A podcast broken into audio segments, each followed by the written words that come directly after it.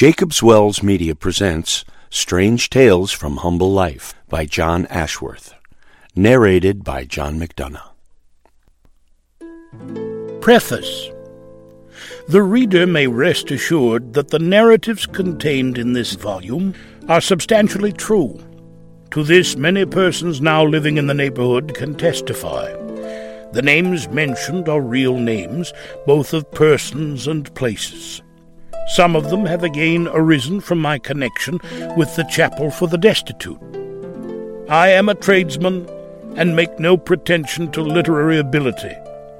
I wish to acknowledge the goodness of God and to be very thankful that He condescends to use me in any way as a medium of good to others. And to Him my prayer still is, Hold Thou my right hand. John Ashworth, Broadfield, Rochdale, January 1st, 1866.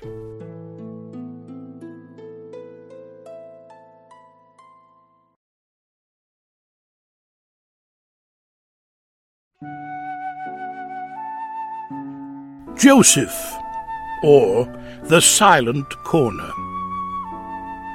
The most melancholy part of the churchyard is the silent corner, where lie the remains of our nameless ancestors.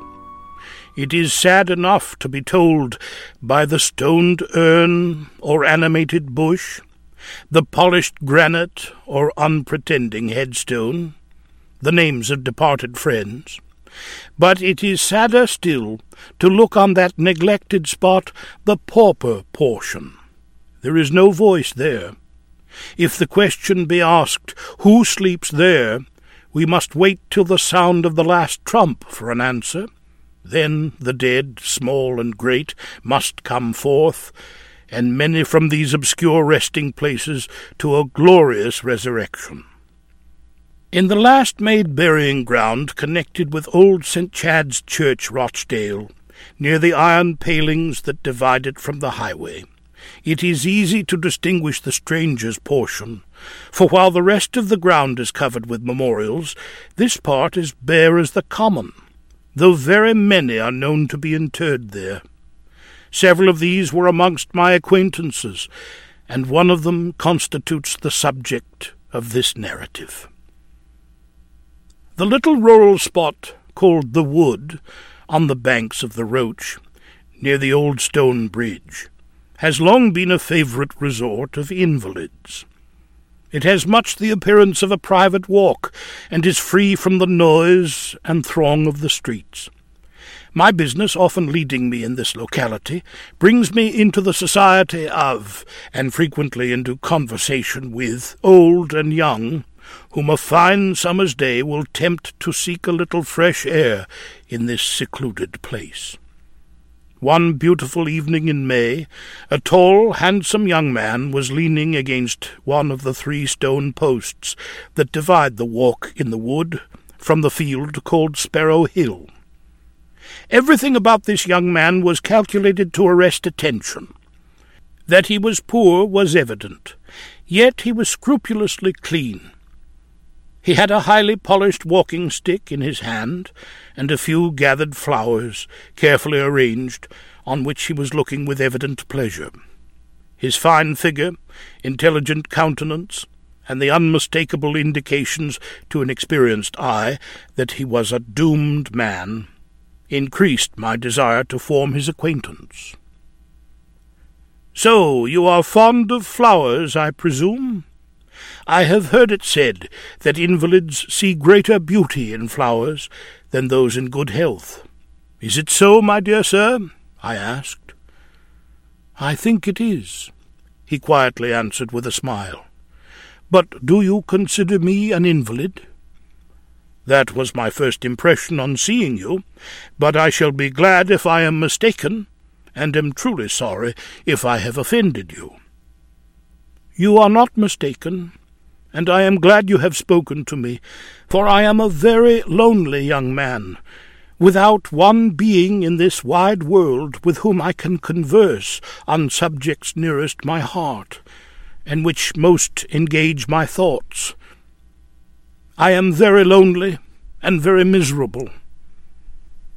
It ought not to follow that you are miserable because you are lonely, I replied. There are some joys, the sweetest when enjoyed alone.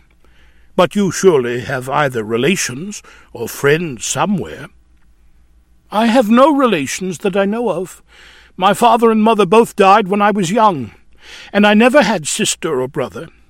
I lived some time with my grandmother, but since her death I have been in lodgings. For not having the best of health, I have not been able to make myself a home. Twelve years I have worked in the cotton mills, here in Burnley, and in Todbotton, but for several weeks I have not been able to follow my employment, and now I am in a common lodging house, with two shillings from the parish as my only support. I do not say this to induce you to give me anything, for I cannot beg. I have sold my better clothing at various times, and this has helped me a little, but now I have nothing left that I can dispose of. In which of the lodging houses do you reside? I should like to call and see you. Jack Smith's, in Packer Meadow or King Street, but you will find it a queer place. Promising to call and see him, with a mutual good evening, we parted. On the following evening I called, and learned from the landlady much about Joseph's circumstances. She informed me that he was a very conscientious young man, that his means were exhausted, and she feared he did not get what was necessary for his poor state of health, that he was quite friendless, and she often found him weeping and in great sorrow. She was glad I had called to see him. After settling the question of lodgings, and making provision for a few nourishments for Joseph, I followed him into the respectable room, and found him nervously waiting for me. That night Joseph was greatly distressed. He mourned over his lonely and destitute condition. All his prospects were gloomy. Nothing but an early death in the workhouse was before him, and he wished he had never been born. His condition was indeed a very painful one, and I felt much for the young man, and having brought for him a few books, amongst which was James's Anxious Inquirer, I left him with a promise soon to call again. At my next interview, Joseph entered into many particulars of his life, honestly confessing that much of his present misery was the result of his own folly. Speaking of his earlier days, he said, The happiest period of my life was that spent in the Sunday school. My mother was then alive, and she seemed anxious that I should early imbibe religious impressions.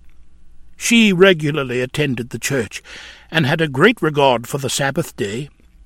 She would read to me stories from good books, and many times prayed with me when father was not at home. I well remember how she began to look very pale when she heard the doctor tell her that she could not get better. That night was to me the beginning of sorrow. My father had died of brain fever about six months before, but somehow I had not cared much about him. One reason for this was my being so very young, and my father's business took him often from home, and I had not much of his company. But the doctor's words to my mother, You cannot live long, sound in my ears to this day. They were true words, for in less than three months I was an orphan. The day before mother died, she called me to her bedside to bid me farewell. I feel her clammy hand and see her flushed face this moment. Oh, how well do I remember that night! She spoke to me of heaven, told me what a glorious place it was, and that she was going there. She told me that if God would let her, she would be my guardian angel and take care of me. She presented me with her pocket Bible and her wedding ring. She then requested me to kneel down while she offered up for me her last prayer. She put her hand upon my head, and with her dying breath entreated the Lord to guide me in the path of holiness, and to save me from the temptations and snares so destructive to the young. She prayed that sooner than I should live a life of sin, God would take me home to himself while in my youth. She then again took hold of my hand, and made me promise never to leave the Sunday school, never to neglect reading the Bible, and lastly, to meet her in heaven. I promised her all she wished. From my breaking heart I promised her, and from the very depths of my sorrow-stricken soul I intended to perform all I promised. In six days after, leaning on the arm of my grandmother, I followed my dear mother to the grave. The first week I went to live with my grandmother, I was sent to the mill to earn my daily bread, and for four years I daily read my mother's Bible, regularly attended the Sunday school, and every day prayed that I might meet mother in heaven. But one fatal Sunday a terrible misfortune befell me. The teacher of our class was a very young man, very proud, and for the smallest offence he would strike our heads with the Bible.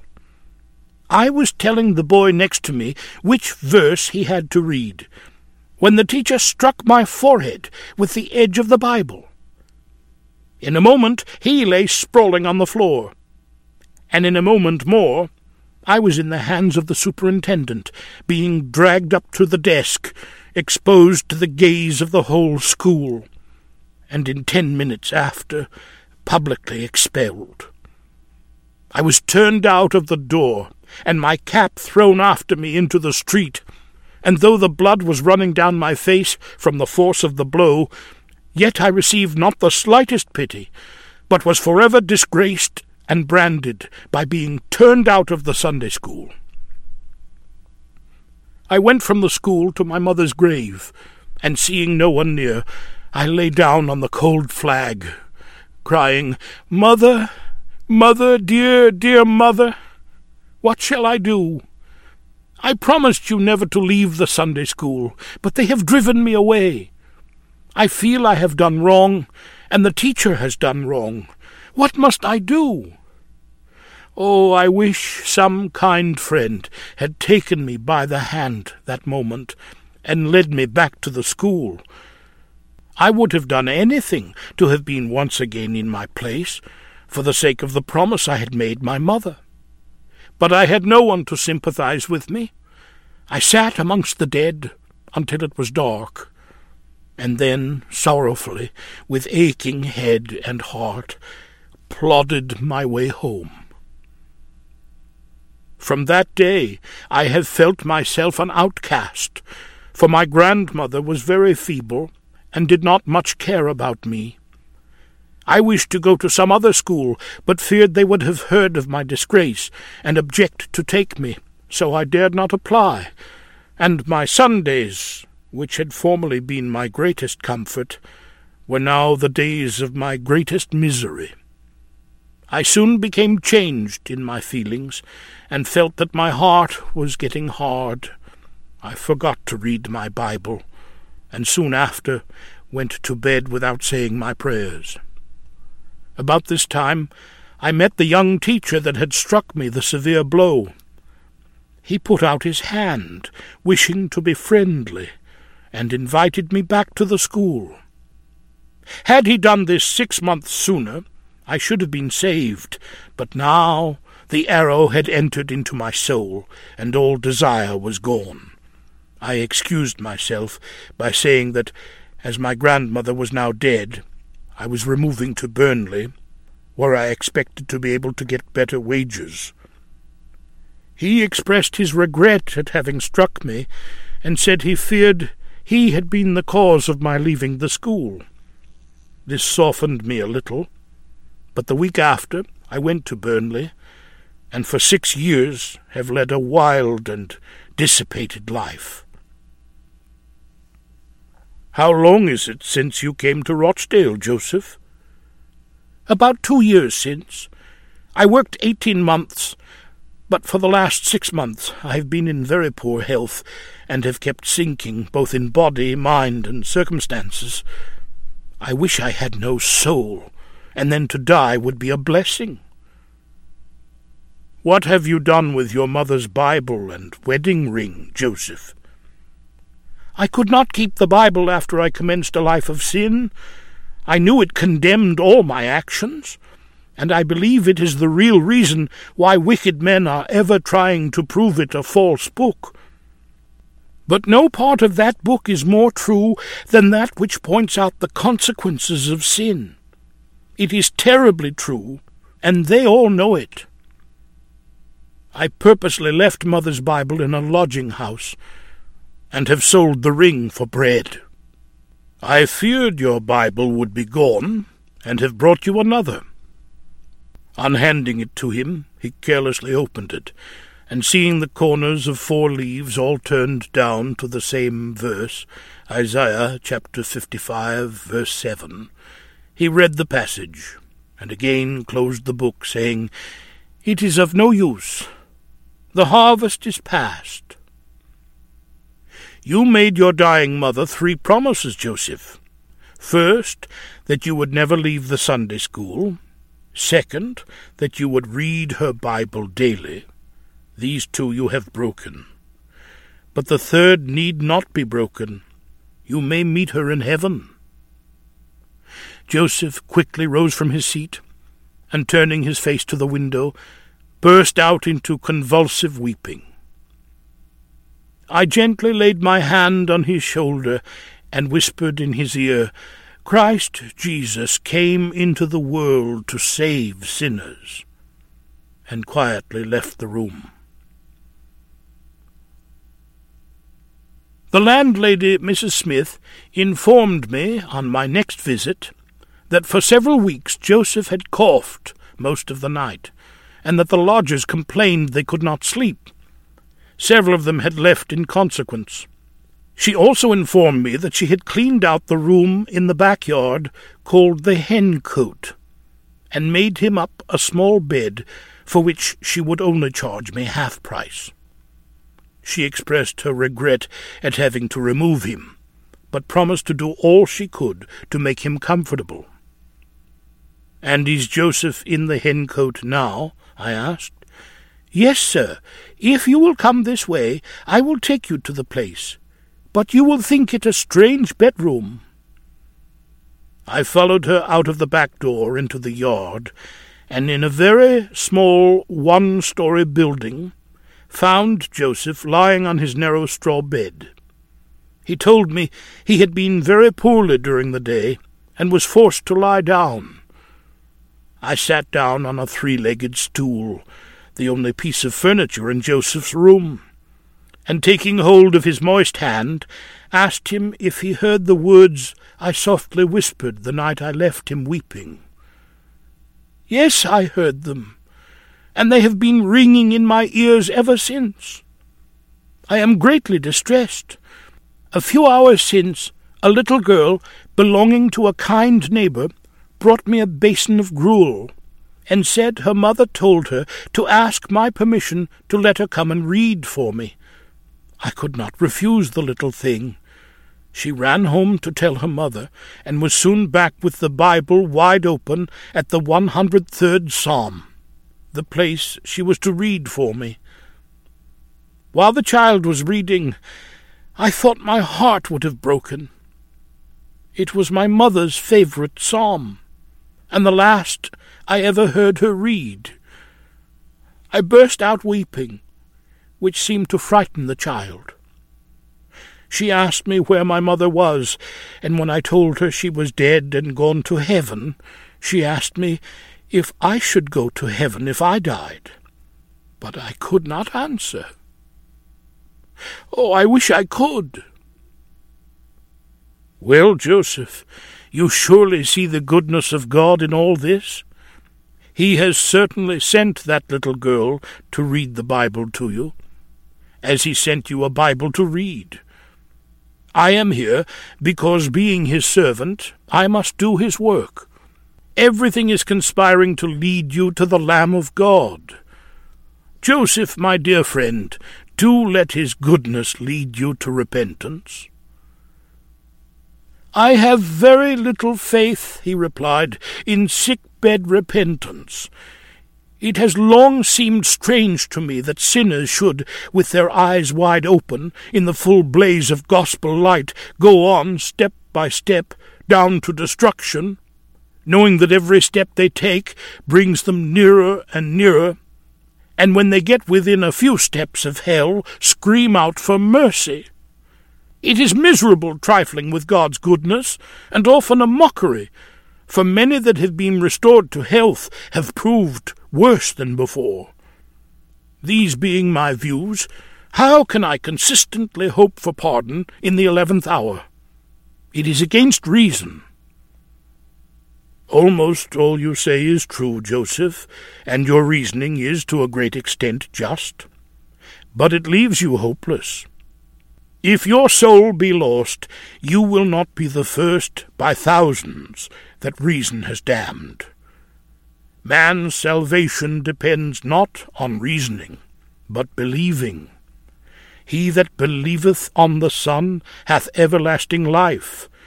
Believe on the Lord Jesus Christ, and thou shalt be saved. These are God's words, and this is God's plan.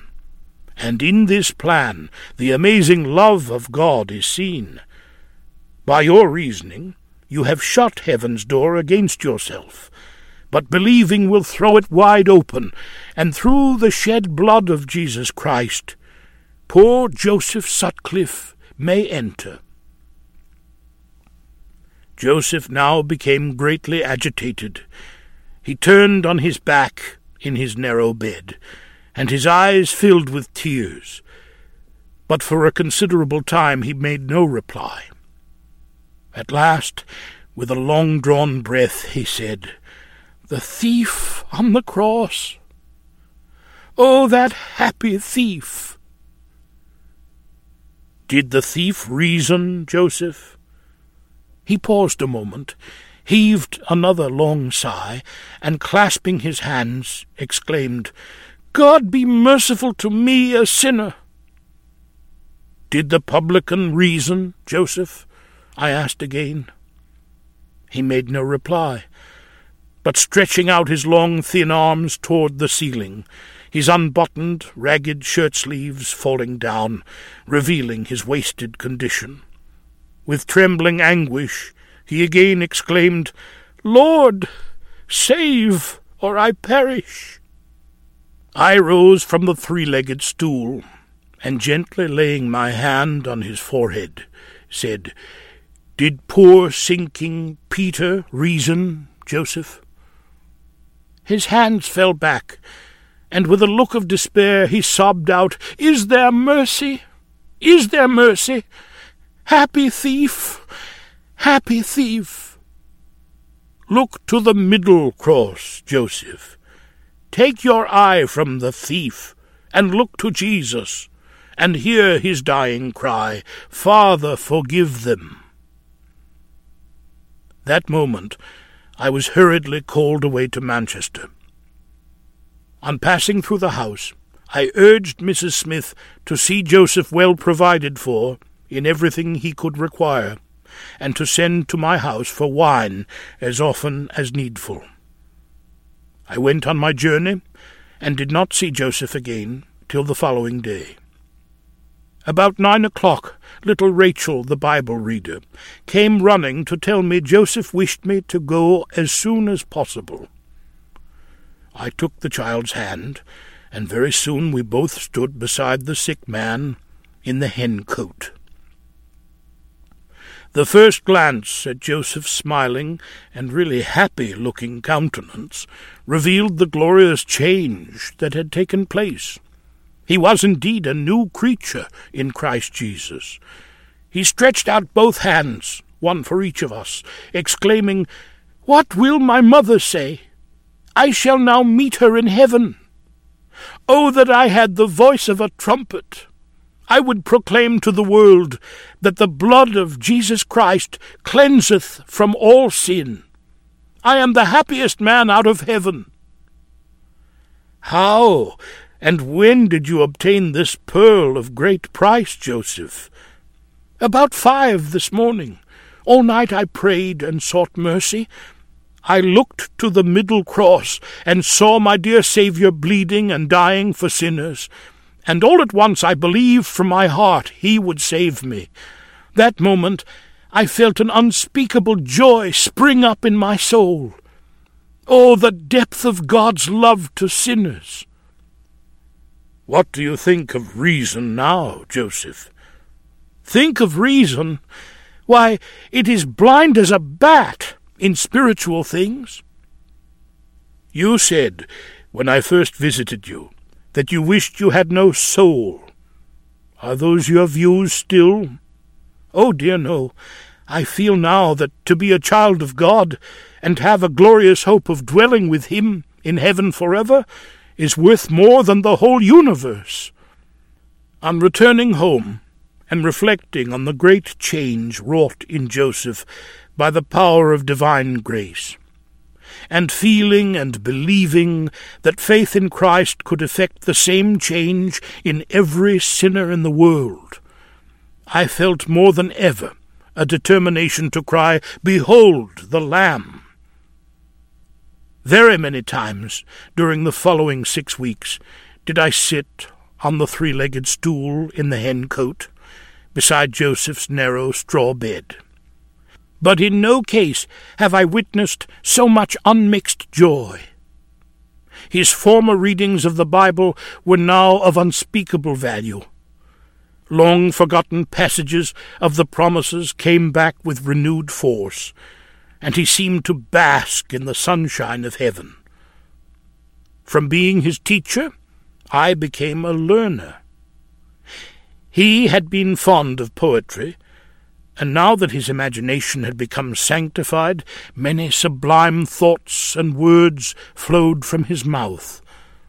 On one occasion he said, I have been thinking of the difference betwixt the death of Paul and Byron. Paul said, The time of my departure is at hand, but there is laid up for me a crown. Byron said, My days are in the yellow leaf. The flower, the fruit of life is gone. The worm, the canker, and the grief are mine alone.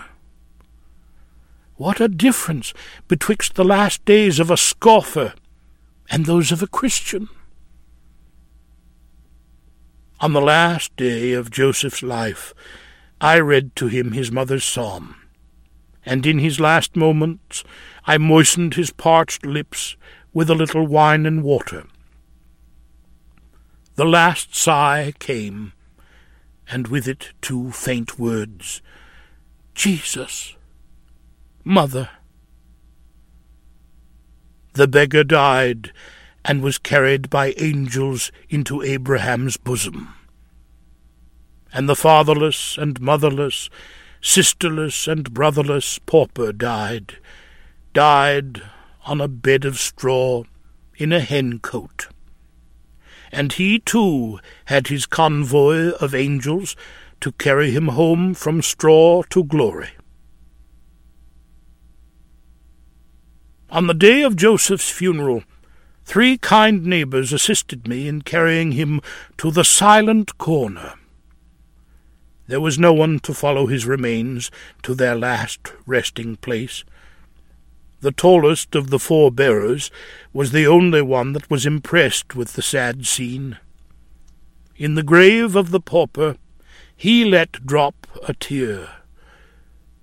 But that tear was a teardrop of joy.